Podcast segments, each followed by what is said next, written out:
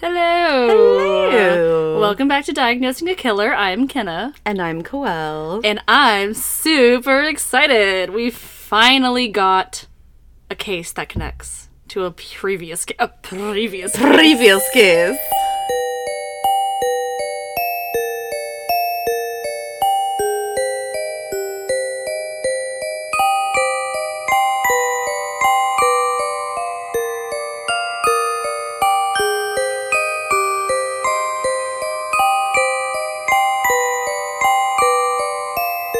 We're just gonna go into it because I can't Do it. contain Okay, my I'm so excited. Okay, so Mm-hmm. we are going to be talking about Patrick Kearney, Mm. one of three named the Freeway Killer, Wow. which we found out when you did Randy Kraft. Randy Kraft. that Randy Kraft is not the freeway killer. Patrick Kearney is not the freeway killer. William Bonin is the actual freeway, Freeway killer. but we're going to be talking about Patrick Kearney, aka the trash bag murderer. The trash bag murderer. Holy shit. I'm so excited because I was re-listening to Randy Kraft earlier. Mm-hmm. Um, well, I guess it's the trash bag killer, but I was re-listening to Randy Kraft like a couple days ago, and I remember you mentioned Patrick Kearney, and I was like, oh my god, that would be such a good case because they kind of correlate. Right. Uh, so if you haven't heard Randy Kraft, listen to it before you listen to this episode. but we're just gonna get right into it because I'm really excited to talk about this guy. Alrighty. I got my coffee. I'm ready. She has it like up to her face, like she's ready to like take a big sip. yes. All right. Patrick Wayne Kearney was born on September 24th, 1939, in East Los Angeles. It was the 30s. It was the 30s. in East Los Angeles to George and Eunice Kearney. So some reports actually list Patrick as being born in Texas, but his birth actually, his records indicate that he was indeed born in LA. But I'll Okay. explain why the Texas thing comes in in a hmm. minute. Always got to talk about Texas when we get a chance, right? It's true.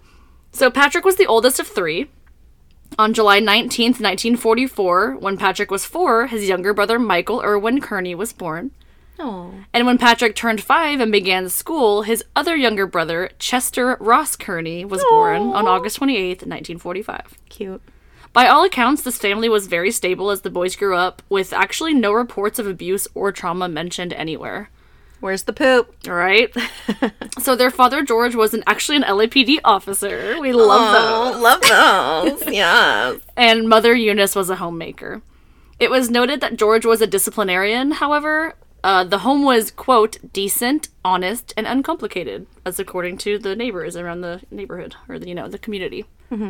It was also noted that the area Patrick and his family lived in was a, quote, tough area populated by Hispanic and black gangs who were always at loggerheads. I had to look up that word because I didn't recognize it, Yeah. but loggerhead pretty much just means like dispute. So the two gangs were like always in some sort of disagreement. Okay. Um, but that was like mentioned for I guess it was like a not so safe part of town Yeah. because of that. Um, so but the, other than that, inside the home seemed very you know very decent. So I mentioned that when Patrick was five, his youngest brother was born, and this is the same time that he was starting elementary school. Patrick attended elementary school in Montebello, and he was noted as being a thin, shy, like kind of sickly looking child. So like already not looking. I good. know, right? Because we, which who were we just talking about? That's it. It's always those, right? It's like, oh, there's seemingly no problems in the house, but the child was very sickly. Yeah, no, and then it's like children are dicks, and they're just gonna fucking like talk shit, you know? And sometimes, like, you know, they have dad complexes and stuff because their dad's like, they want these strong, strapping young lads. Yeah, that was especially uh, in the 30s. Robert Berdella that we were talking about. Yeah, was, yeah, like, because he had like blo- like low blood or high blood pressure when he was like a child. What's it? Remember that we were making fun of him when he was in prison just complaining? I have high blood pressure. Feel bad for me Yeah. as I drink my coffee. Now, unfortunately, like I said, um, Patrick's appearance kind of gave his classmates the perfect thing to tease and bully him about. Uh, so, although his home life was pretty decent, his childhood was not without hardship, especially in school. It was as early as the age of eight that it's reported that Patrick actually began having thoughts of killing. Um, I assume because he was being bullied at school super often, that he actually fantasized about killing these bullies at school, which is like really sad. Did he end up abusing animals? Of course, he's a serial killer.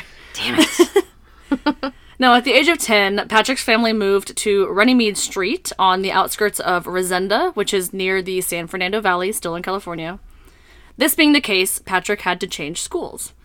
Unfortunately, being the new kid at school, and again with his appearance, subjected him to immediately become bullied again. Uh, the bullying actually got so bad that Patrick would later compare his school and his life to that of uh, Carrie's from the 1976 film Carrie. Oh. Um, he recalled that he was a slight, effeminate, wimpy boy who wore thick lens glasses. I thought Carrie didn't come out until the 70s, though. That's why I said 1976. This He would Oh. later recall that he, he I was like, see. yeah, when he was young, he was older, he would say that. that was- Okay. I was like, how? um, He's the time traveler. yeah. I'm not going to censor these words because they are quotes, but I will say, uh, trigger warning, these words can be a little triggering.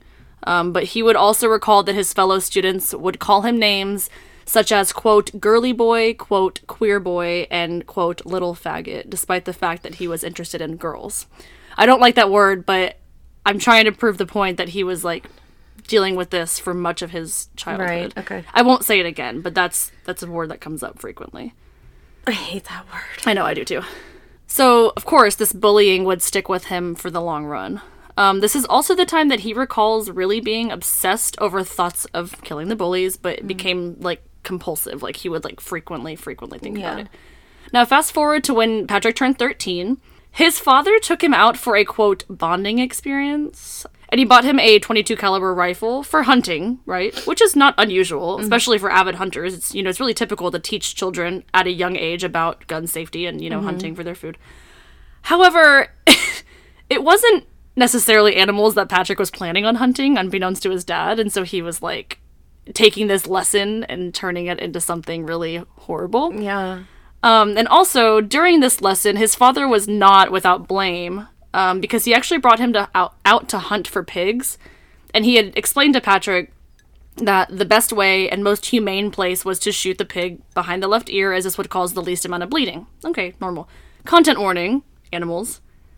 Now, the lesson, again, not bad in itself, but apparently Patrick decided to take it to the extreme, and he began hunting and slaughtering animals inhumanely and just for fun. Uh, which, ugh. I hate that. Um, now, while, again, content warning, content warning, while killing these animals, Patrick would actually later um, admit that he would roll around in their blood and their guts and would uh, fantasize about them being humans rather than animals. So it's kind of escalating a little bit quickly. It's kind of serious. It's, again, oh my content warning, content warning. again, it's like those moments because at this point he hasn't. I mean, well, uh, uh, fuck anybody who harms animals. I'm Yeah. sorry. Like, uh, uh, you know, I mean, to me, yeah, no, but it's ugh. But to like, but at this point he hasn't killed anybody. But you're just thinking like, oh my god, there, there are all the signs. All of the things are right there. And I mean, this is the sh- kind of shit you hear about before a school shooting. You know, I mean, that's it's ugh. Yeah, and especially the bullying, but at the same time, it seems at this point that no one he's not admitting this to anybody. The bullying, especially the animal cruelty, especially like he's not no one has seen him do that and he's not telling that to anybody. So it's, like true. who would have known like Right. you know. Um again, content warning, content warning.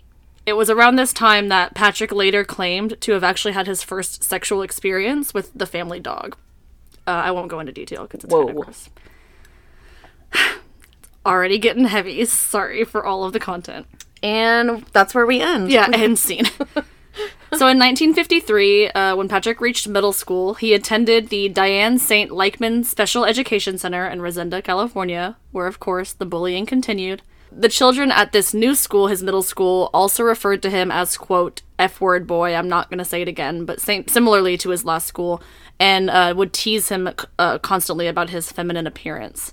It was at this time that Patrick actually began admitting to himself that he may not be as heterosexual as he was putting on up until this point. Um, but of course, he would never let the school children know about that. Right. So before uh, he had any real time to make friends at this school, his father George resigned from the LAPD and actually became a salesman for a travel agency. Because of this new job, the family moved to Willcox, Arizona when Patrick was in seventh grade, and he moved schools yet again to Willcox Middle School, where, you guessed it, the bullying continued.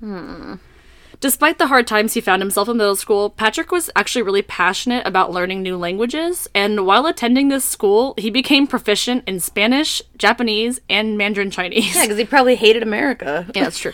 Also, I want to just point out that Mandarin Chinese and Japanese are like very difficult Yeah, languages really to learn. hard. Um, shortly after this school year, the family found themselves moving back to California again for dad's job, this time in Redondo Beach, which I've been to and it's beautiful. Just saying.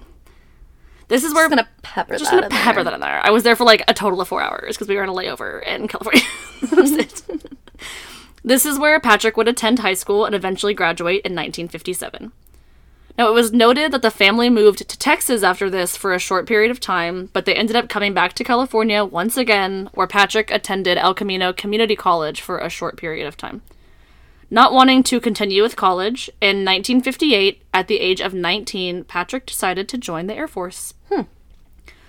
You kind of see that, right? I feel like in, in cases that we've talked about, you know, especially when kids are having a hard time growing up, they don't really see a clear path for them. They don't really have, like, you know, something that they're kind of learning towards as they go through high school. They kind of join the military, especially because they are they're wanting that structure. You Yeah, know? they're craving structure. Not only that, but they're craving to use guns legally. that's also true. I didn't think In my opinion.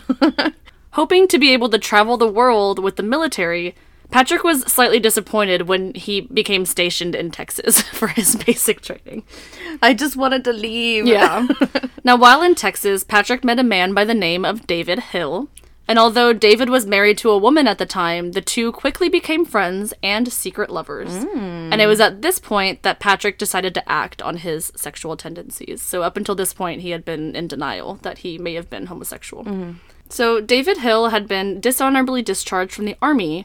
So, I, I made the assumption that they just met from mutual friends, you know, in mm-hmm. the military community. Mm.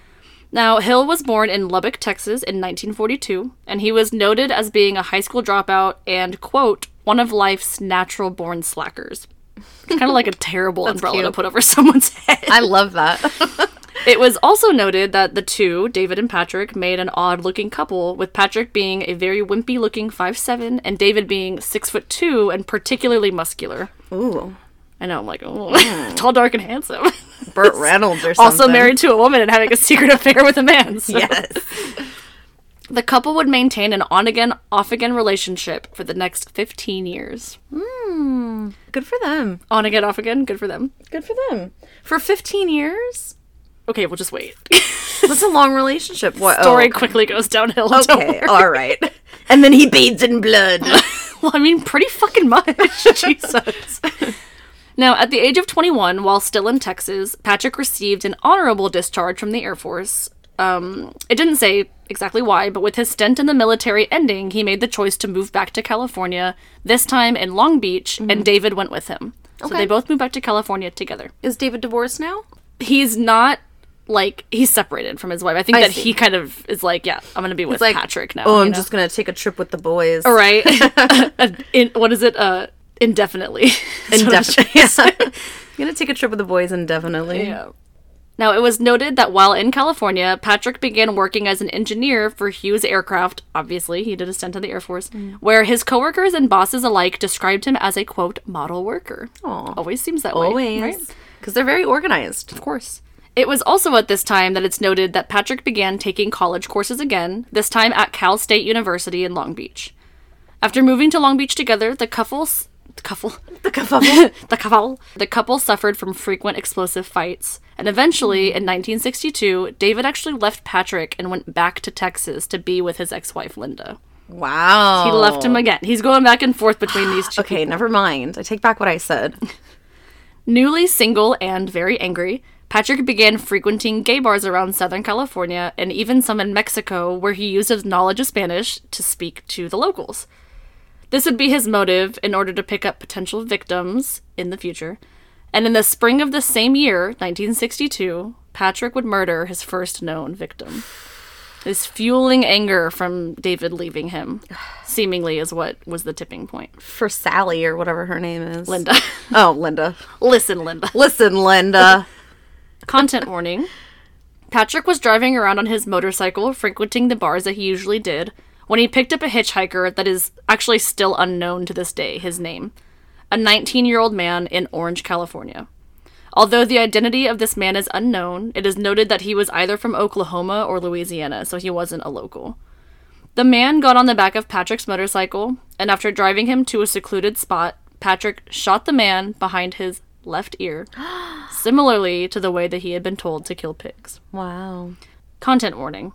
After Patrick was sure that the man was dead, he sexually assaulted his body, dismembered and mutilated the corpse, stuffed it into garbage bags, and disposed of him off of Highway 86. The trash bag killer. Okay.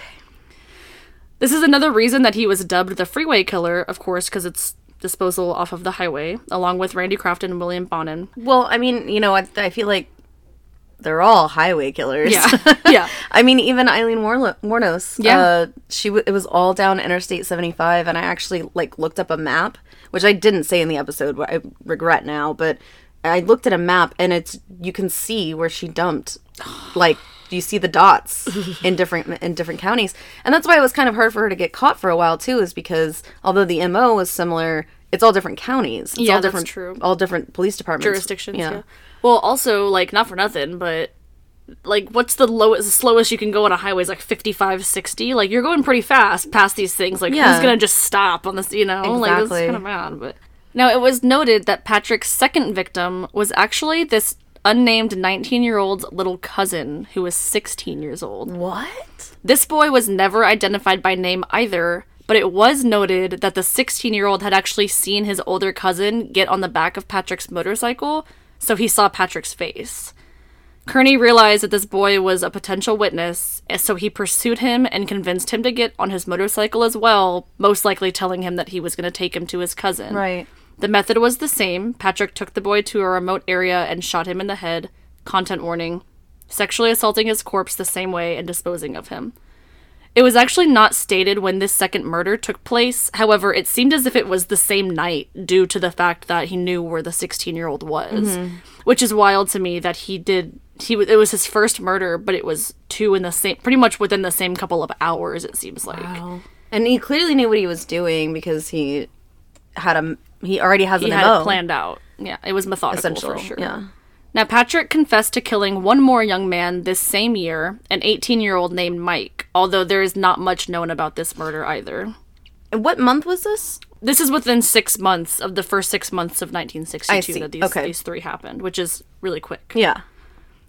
It was around July of 1962 that David left his wife Linda yet again and moved back to California to be with Patrick. Oh, Linda. And what do you think Patrick did?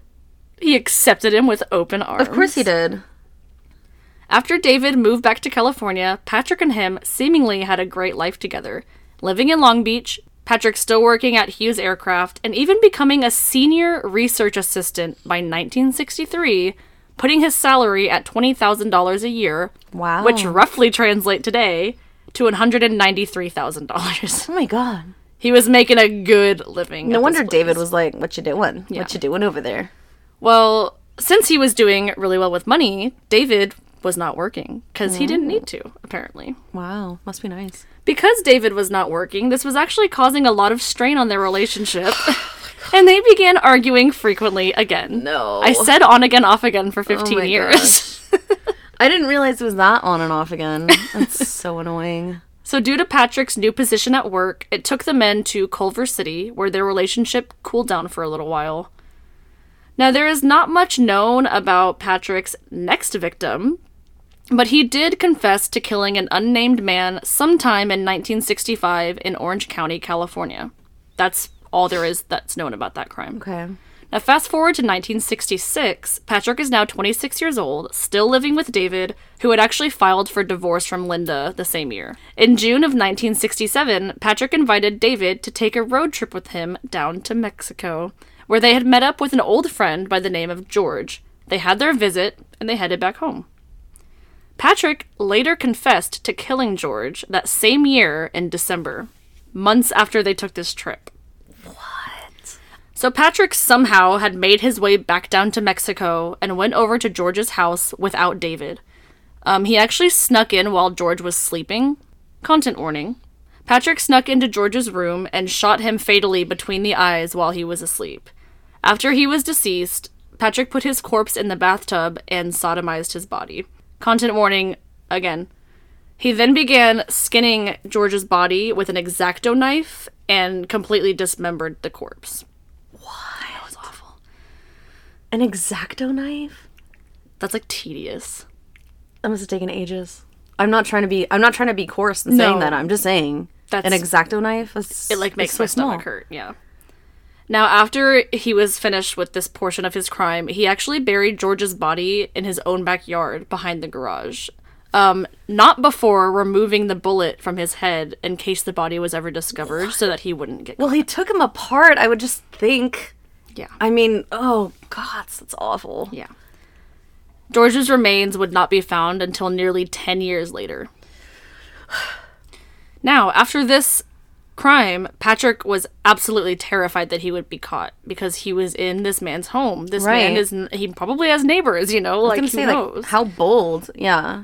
And at the age of 27 in 1967, Patrick actually decided to take a break from killing. I'm not going to take I'm going to lay low for a little while. And he actually put an offer on a house in Redondo Beach, California where he had lived before. An offer of about $20,000, which is That's a lot. yeah, but like I want to pay that much for a house today. The offer was accepted and him and David both moved in together in December of 1967. Okay. This would become the house in which many of his future murders occurred. But David lives there. Does he? Oh God, no, David. So, so far we've spoken about the victims that Patrick later confessed to killing. But it was not until 1968 that there was a victim he was later confirmed to have killed and was convicted of. So these ones we've talked about, he was never confirmed. Mm-hmm. He was just saying, I did those, I did those. And then 1968 was his first confirmed. Now, David and Patrick both lived together in this home that Patrick had purchased until June of 1971, when David decided to leave Patrick yet again, this time leaving only a note. What? Yeah. What is what? What is? He's probably like a fucking weirdo, and David's like, I don't know if I can be with you. They were fighting a lot. Yeah, Patrick's just point- too weird to be with. At this point, though, seemingly David has no idea what's been going mm-hmm. on. Due to this breakup this time, Patrick yet again became enraged and he wanted revenge. Not gonna get revenge on David, though. He's gonna take it out on some innocent fucking people. That's awful. I wonder what David would have done had he known that every time he left him, he was murdering people. So Patrick began his old ways, driving around for hours and looking for anyone to pick up and harm. This is where I'm going to list all of his known victims in order, and they happen really fast, so it's a lot, but it is important for mm-hmm. the story. On June 26th, 1971, very shortly after David left Patrick once again, Patrick came upon 13 year old John E. Demchick No. who was standing on a corner in Inglewood. Patrick offered to drive him home, but he, of course, had other plans. Baby. Content warning. When the boy entered the truck, Patrick shot him in the head. He then drove to a secluded area about 15 miles southeast of Calexico, where he dragged the boy, who was unconscious and bleeding badly, to a nearby gully. He undressed the boy and sexually abused him, and then he left him completely naked in the gully to die. Unfortunately, the boy did not survive this attack, and his mm. body would not be found for nearly 20 months. Wow. By the way, this is a content warning for like the rest of this part. Yeah. I'm going to describe murder after murder. Right. After this, Patrick abducted and killed a 17 year old boy by the name of James Barwick on an unknown date. He shot the boy in the back of the head, assaulted his body, and disposed of him similarly to others in the past. Although they did not know exactly the date he was killed, the body was found on September 11th, 1973. You said similarly. Does that mean trash bags? Yes. mhm. Okay. Because he didn't do that to the gully kid. Yes, so like, you know, in a remote, like secluded, kind of like off the road location. I see what you mean. know? Yeah.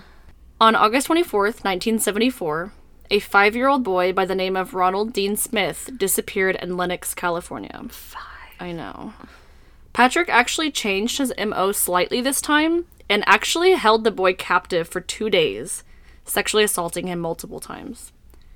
He then killed the boy by suffocation before dumping his semi nude body in Riverside County, where it was found 49 days later. On April 13th, 1975, Patrick picked up a male prostitute by the name of Albert Rivera, where he drove him to a secluded location and shot him in the head. He then took Albert's body back to his house, where he sodomized him and then proceeded to cut his body into pieces, disposing him in garbage bags. On November 10th, 1975, Patrick picked up 20 year old Larry Jean Walters and brought him to his home and shot him in the head. He then sodomized his body and dismembered him, disposing him in garbage bags as well. It's just like boom, boom, boom. Yeah. In the fall of 1976, a 17 year old boy by the name of Robert Billy Benefil was riding his bike down a road in Redondo Beach, California, when his bike actually malfunctioned. Patrick just so happened to be driving by when he spotted the boy and he offered him a ride. The boy accepted and got into Patrick's truck. Patrick proceeded to act out his usual MO, shooting the boy in the back of the head and taking him back to his house. He sexually assaulted the boy and dismembered him and dumped his body in multiple different locations. Due to his body being in several different locations, he was actually never found. Everyone take a deep breath. We're going to keep going. I know. Oh man. On March 1st, 1976, Patrick picked up another 17 year old boy that was walking down the street by the name of Kenneth E. Uh, I think his last name is Buchanan.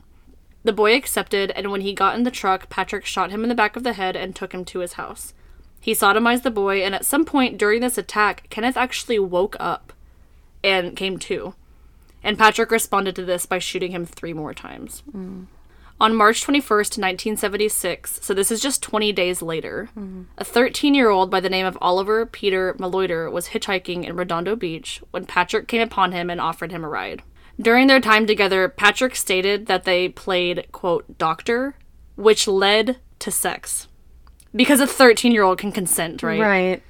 It just led He to said that. Patrick said that later on about this murder.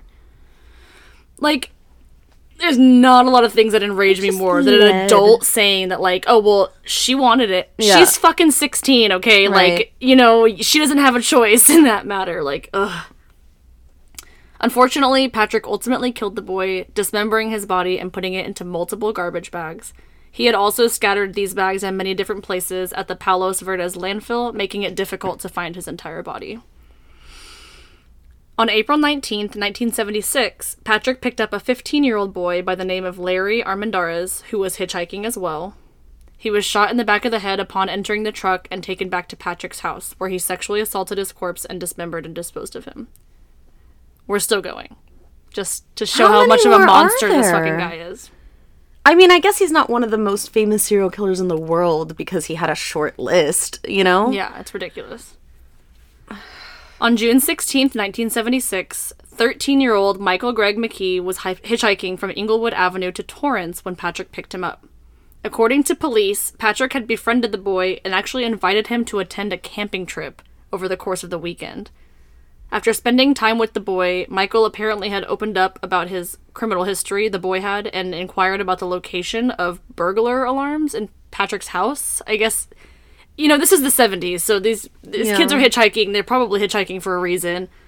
Um, hearing this boy kind of hype himself up about his past crimes uh, made Patrick upset, and he shot and killed him.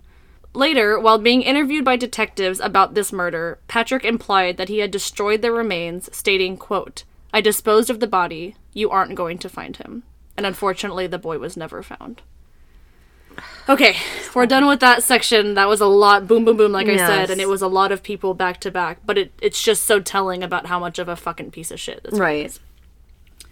Now, if it's not already clear, at this point, Patrick recalls being obsessed with other active and past serial killers. He recalled keeping everything documented on one Dean Corll. Do you know who that is? No, I don't. I didn't either. Uh, he was an active serial killer from December 1939 to August 1973. Wow, So almost that's a 40 long years. time. We need to do an episode on him for sure. Um, well, being in California in the 70s, we know this, and the listeners probably do as well. There were multiple serial killers that were active around this time. Patrick later recalled being intrigued by the lot, such as the Hillside Stranglers, the Zodiac Killer, and Randy Kraft. Ooh, he's got a fan. Right? One. Just one. Now, the difference in these killers and Patrick, however, was that his MO was much different than theirs. He would typically, you know, shoot his victims in the head, carefully dismember them. He would actually I didn't mention this in the past ones, but he would drain their blood and even wash their bodies before disposing of them so that there was no evidence on the bodies. Right. Which uh, coincides with learning about hunting and stuff. Yeah, absolutely. On June 20th, 1976, Patrick met one John Woody Woods and did his usual MO, shooting and killing him, sexually assaulting him, and dismembering and disposing of his body. Sometime in this year as well, 17 year old male Larry SB was hitchhiking in Redondo Beach when Patrick came across him and offered him a ride. Larry accepted, and when he got in the truck, he was shot in the back of the head as well. Patrick then took him home and proceeded to do what he does. His body was found on August 23, 1976.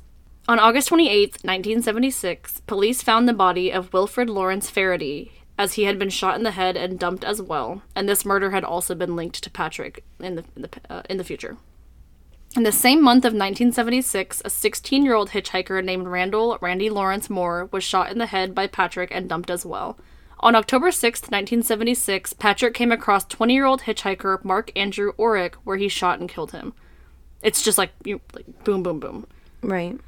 This one was a little different, however, because the body was found the same day he was killed, showing that Patrick may have been interrupted and was, was actually unable to take him home and complete his MO. Wow. It almost seems like he had kind of to dump him quickly and leave. Right. On November 15th, 1976, a 19 year old male named Timothy B. Ingham was hitchhiking in California when he was picked up by Patrick. He traveled south, and at some point, Patrick shot the boy in the head while he was asleep and actually threw his body down a ravine. Um, he did not go back to the house because he was actually on his way to Mexico, and while there, he actually gave some of his friends items from the boy that he had picked up and killed. He was like, "Oh, I bought you these gifts, like these personal items." That is go." awful. Yeah.